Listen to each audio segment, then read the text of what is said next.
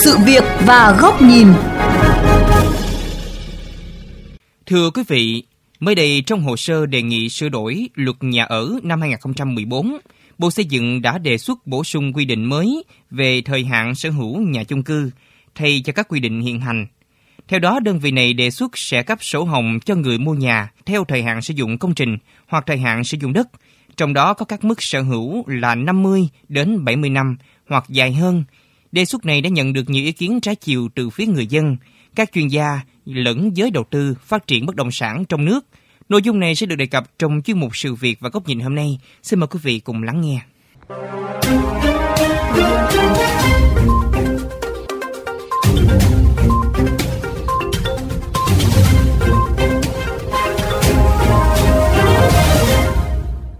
Bất động sản là một hình thức đầu tư. Qua thời gian thì giá trị à, căn hộ hoặc là giá trị bất động sản phải tăng lên.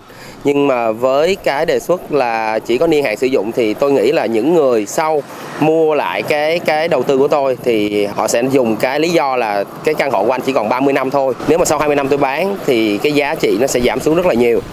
Bất an là điều đương nhiên. Bởi vì nhà cửa, đất đai đều là những khối tài sản rất lớn đối với người Việt Nam tất cả mua nhà họ đều muốn ổn định à, với tâm lý người Việt Nam là an cư lạc nghiệp cho nên nếu mà áp dụng một cái, cái có thời hạn đối với cái sản phẩm nhà chung cư ấy, thì thực sự cũng mang lại rất nhiều e ngại cho người tiêu dùng và khách hàng mua để họ nhu cầu để ở.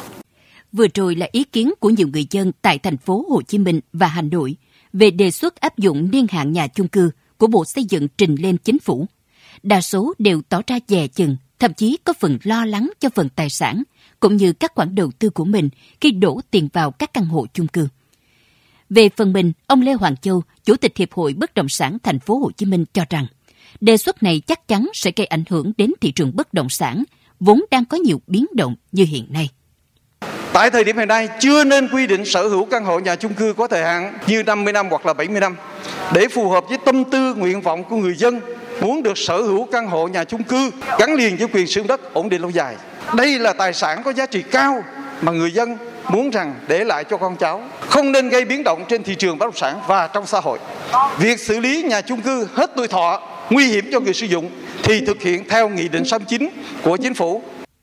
Tỏ ra đồng tình với đề xuất này, tiến sĩ Sử Ngọc Khương, giám đốc cấp cao Savills Việt Nam cho rằng nếu quy định này được thông qua sẽ giúp tháo gỡ những nút thắt trong xử lý các chung cư, nhà ở cao tầng hết niên hạn, cũng như việc di dời, ổn định chỗ ở mới cho các cư dân tại những chung cư này. Tuy vậy, ở một diễn biến khác, tiến sĩ Sử Ngọc Khương cho rằng chủ trương này sẽ khiến cho dòng tiền đổ vào nhà liền thổ nhiều hơn căn hộ chung cư. Cái đây là cái câu chuyện bài toán về mặt xã hội học chúng ta cần phải nhìn. Nó mang tính nhân văn văn rất là cao.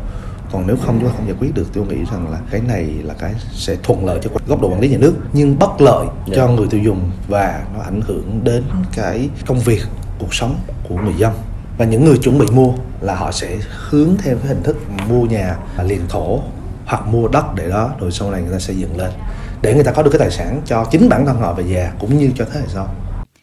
Ông Lê Hữu Nghĩa, Tổng Giám đốc Công ty Trách nhiệm hữu hạn xây dựng Lê Thành, đơn vị chuyên phát triển dự án nhà ở xã hội, trong đó có loại hình nhà cho thuê có thời hạn 50 năm cho rằng đề xuất này về thực chất thì không làm giảm quyền lợi của người tiêu dùng. Ông Nghĩa phân tích thêm. 4 ngàn năm lịch sử mình quen sâu lâu dài, nhưng rồi cũng sẽ quen thôi. Tại vì thực tế hiện nay, cái việc 50 năm đã áp dụng trong luật xây dựng, nhưng nó chưa thể hiện cho luật nhà ở mà thôi. Và bây giờ nó thể hiện rõ lên cho đồng bộ giữa luật xây dựng và luật nhà ở. Mình ví dụ cụ thể luôn một cái lâu dài. Người ta được cầm cái giấy chứng nhận quyền sở hữu lâu dài, nhưng luật xây dựng lại có quy định tuổi thọ công trình 50 năm phải giám định lại. Giả sử 50 năm giám định lại, công trình nó không tồn tại, phải cho đập bỏ. Và lúc đó nó linh với cái luật dân sự, mà khi một cái giấy chứng nhận mình cấp cho một căn hộ đó, căn hộ đó đập bỏ, lập tức cái giấy của mình nó vô hiệu ngay. Nó không còn giá trị nữa vì lý do là cái đối tượng cấp nó bị mất. Vậy cuối cùng cầm cái giấy lâu dài nhưng thực tế nó cũng không phải là lâu dài. Theo giáo sư Đặng Phùng Võ nguyên thứ trưởng Bộ Tài nguyên và Môi trường thì đề xuất này không chỉ làm rõ hơn các quy định về quản lý nhà ở mà còn mở ra cơ hội để người dân có thêm nhiều lựa chọn về nhà ở cho bản thân, nhất là tại các đô thị lớn như Hà Nội và thành phố Hồ Chí Minh. Một cái chính sách mà các nước họ dùng rất là thuận lợi. Anh muốn dài hạn được, thuế cao. Anh muốn ngắn hạn được, thuế thấp. Tùy lựa chọn cho mình để lựa chọn ra một cái phương thức phù hợp nhất cho cái ngữ cảnh công việc, thu nhập cho nó phù hợp. Dù đồng tình với đề xuất này, Song tiến sĩ Trần Du Lịch, thành viên Hội đồng Tư vấn Chính sách Tiền tệ Quốc gia cho rằng, các đơn vị liên quan cần đảm bảo tính minh bạch cũng như có đầy đủ các hướng dẫn liên quan khi thông qua chủ trương này. Trong đó, cần lưu ý đến thời hạn sử dụng đất được giao. Việc cấp sở hữu nhà 50 năm, đáng lý việc này phải dùng cho những dự án mà trước đây ta gọi là còng tố teo. Đất thuê nhà nước 50 năm thì sở hữu cái tài sản trên đất 50 năm, sau đó tính tiếp. Còn nếu đất mà lâu dài thì cái nhà nó phải lâu dài. Chúng ta phải phân biệt rõ như vậy. Tôi ủng hộ việc cấp sở hữu có thời hạn, nhưng cái thời hạn đó phải gắn với thời hạn giao đất.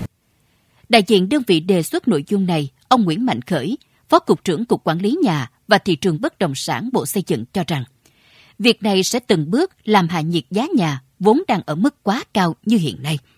Không chỉ vậy, đề xuất này sẽ giúp tiệm cận hơn các quy định trước đó về niên hạn sử dụng công trình, cũng như thời hạn giao đất trong luật đất đai. Tuy vậy, ông Khởi cũng nhấn mạnh rằng, quy định này chỉ có hiệu lực đối với những dự án căn hộ được hình thành sau thời điểm quy định được thông qua, chứ không áp dụng với các dự án căn hộ đã hình thành thì chúng ta đã biết là về mặt nguyên tắc pháp luật là không có hồi tố.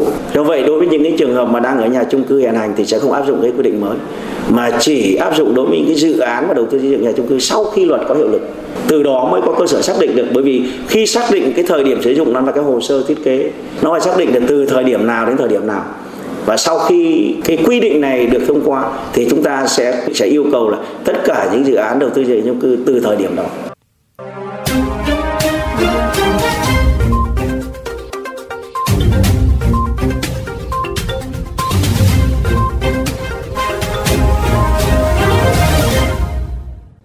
Niệm an cư, lạc nghiệp lâu nay đã là một tiêu chí về cuộc sống trong tư duy người Việt.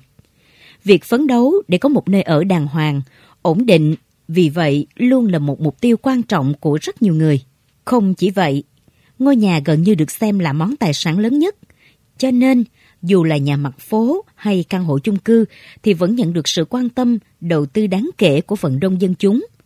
Vì thế, những chính sách cũng như các động thái liên quan gây ảnh hưởng đến trốn đi ra đi vào chắc chắn sẽ tạo ra hiệu ứng nhất định, không chỉ cho dư luận mà còn cho cả thị trường. Có thể thấy, đề xuất áp dụng niên hạn sở hữu đối với nhà chung cư của Bộ Xây dựng lần này, nhìn chung là phù hợp với các quy định hiện hành đã được nêu trong luật xây dựng hay luật đất đai – Tuy vậy, việc thiếu các thông tin hướng dẫn cần thiết đã phần nào khiến người dân lẫn các nhà đầu tư có phần e ngại, qua đó ảnh hưởng đến thị trường bất động sản, vốn đang tiềm ẩn nhiều biến động. Đề xuất này nếu được thông qua, chắc hẳn sẽ giúp cho các cơ quan quản lý nhà nước có nhiều thuận lợi hơn trong công tác điều hành quản lý về chuyên môn như ổn định thị trường bất động sản, đưa giá nhà trở về mức hợp lý, đa dạng hóa được sản phẩm, dễ dàng hơn trong chỉnh trang đô thị và quan trọng hơn là đảm bảo được tính an toàn cho người dân khi các công trình hết vòng đời sử dụng. Tuy vậy, trong ngắn hạn thì có vẻ như cái khó, cái bất lợi đang thuộc về người dân, những người đang sở hữu hoặc có nhu cầu mua các căn hộ chung cư. Do đó, để đề xuất này nhận được sự đồng thuận từ phía người dân thì cơ quan tham mưu, ở đây là Bộ Xây dựng, cần có nhiều hơn nữa những hướng dẫn cụ thể về hướng xử lý dự án sau khi hết niên hạn.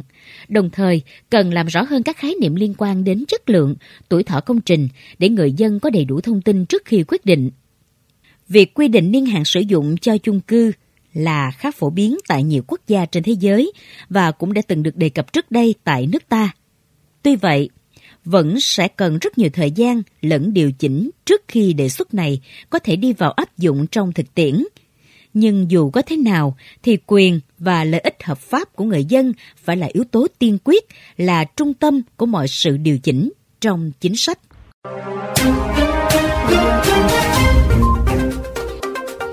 Thưa quý vị, tiếp tục luận bàn về vấn đề này, sau đây xin mời quý vị thính giả cùng theo dõi bài bình luận với nhan đề áp niên hạn cho nhà chung cư, đừng để khó về cho người dân, do nhà báo Huy Hoàng thực hiện.